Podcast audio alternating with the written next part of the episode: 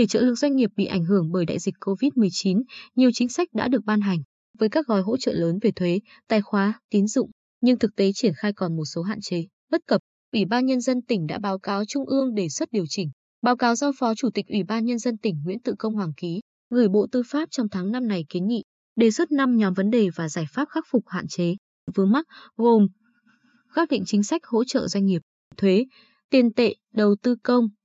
an sinh xã hội. Cụ thể, quy định về chính sách hỗ trợ doanh nghiệp cần tiếp tục được thực hiện theo hướng tập trung hơn, đúng đối tượng và thực chất hơn, theo sát nhu cầu doanh nghiệp, chọn lọc, phân loại ngành nghề để hỗ trợ trên cơ sở đánh giá, khảo sát nhanh tác động của dịch COVID-19 đến ngành nghề cụ thể và có điều kiện, tiêu chí. Chính phủ có thể căn cứ vào một số tiêu chí chủ yếu để lựa chọn hỗ trợ như tính lan tỏa, tác động tích cực tới các ngành, lĩnh vực khác, lao động, tạo nhiều việc làm, có khả năng phục hồi sau đại dịch. Đối với chính sách thuế, đánh giá của các doanh nghiệp và ghi nhận từ các hiệp hội ngành nghề, việc gia hạn thời gian nộp thuế và tiền thuê đất, giảm thuế thu nhập doanh nghiệp, thu nhập doanh nghiệp là chính sách tài khóa thiết thực hỗ trợ, giúp doanh nghiệp có thêm nguồn lực tài chính để duy trì sản xuất kinh doanh, trả lương cho người lao động. Ông Nguyễn Đầu, Cục trưởng Cục Thuế tỉnh, cho biết, năm 2020, Bình Định có 1.600 doanh nghiệp được thụ hưởng chính sách hỗ trợ theo Nghị định 41 năm 2020 của Chính phủ về gia hạn thời hạn nộp thuế và tiền thuê đất. Với số tiền thuế, tiền thuê đất được gia hạn 466 tỷ đồng,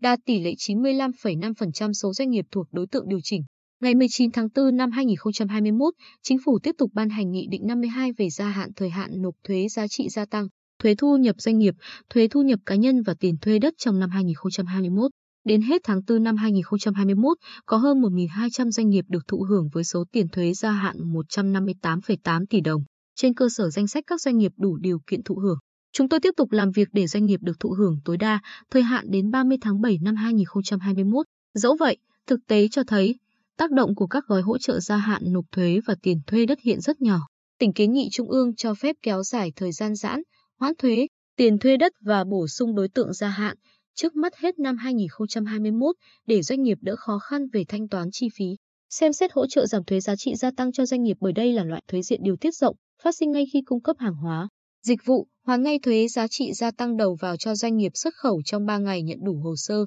rút ngắn thời gian xét hoàn thuế dự án đầu tư thuộc diện kiểm tra trước hoàn thuế sau từ 40 ngày xuống 20 ngày. Xem xét lại chính sách giảm thuế thu nhập doanh nghiệp vì đa phần doanh nghiệp đang gặp khó khăn hoặc đứng trước nguy cơ phá sản. Với doanh nghiệp trực tiếp tham gia sản xuất đồ bảo hộ, Trang thiết bị phòng chống dịch COVID-19 nên cho phép khấu trừ toàn bộ chi phí tài sản cố định, phát sinh khi mở rộng quy mô sản xuất và chi phí hợp lý để giảm trừ thuế thu nhập doanh nghiệp, miễn thuế nhập khẩu hàng hóa để phục vụ chống dịch hoặc nguyên liệu đầu vào để sản xuất hàng liên quan đến phòng chống dịch. Riêng về chính sách tiền tệ cần được hoàn thiện theo hướng hỗ trợ tín dụng tập trung. Gói tín dụng hỗ trợ theo thông tư 01 năm 2020 của Ngân hàng Nhà nước cần mở rộng đối tượng hỗ trợ và kéo dài thời gian cơ cấu lại nhóm nợ đến cuối năm 2021. Quá trình thực thi chính sách hỗ trợ rõ ràng, minh bạch về thủ tục cũng như đối tượng thụ hưởng, giảm thiểu thủ tục và quy trình tiếp cận gói hỗ trợ, đặc biệt thủ tục chứng minh về tài chính. Ông Trần Mạnh Hùng, giám đốc công ty cổ phần gạch Tuynen Bình Định, cho hay doanh nghiệp đã được tiếp cận nguồn tín dụng ngân hàng chính sách xã hội hỗ trợ để trả lương cho người lao động,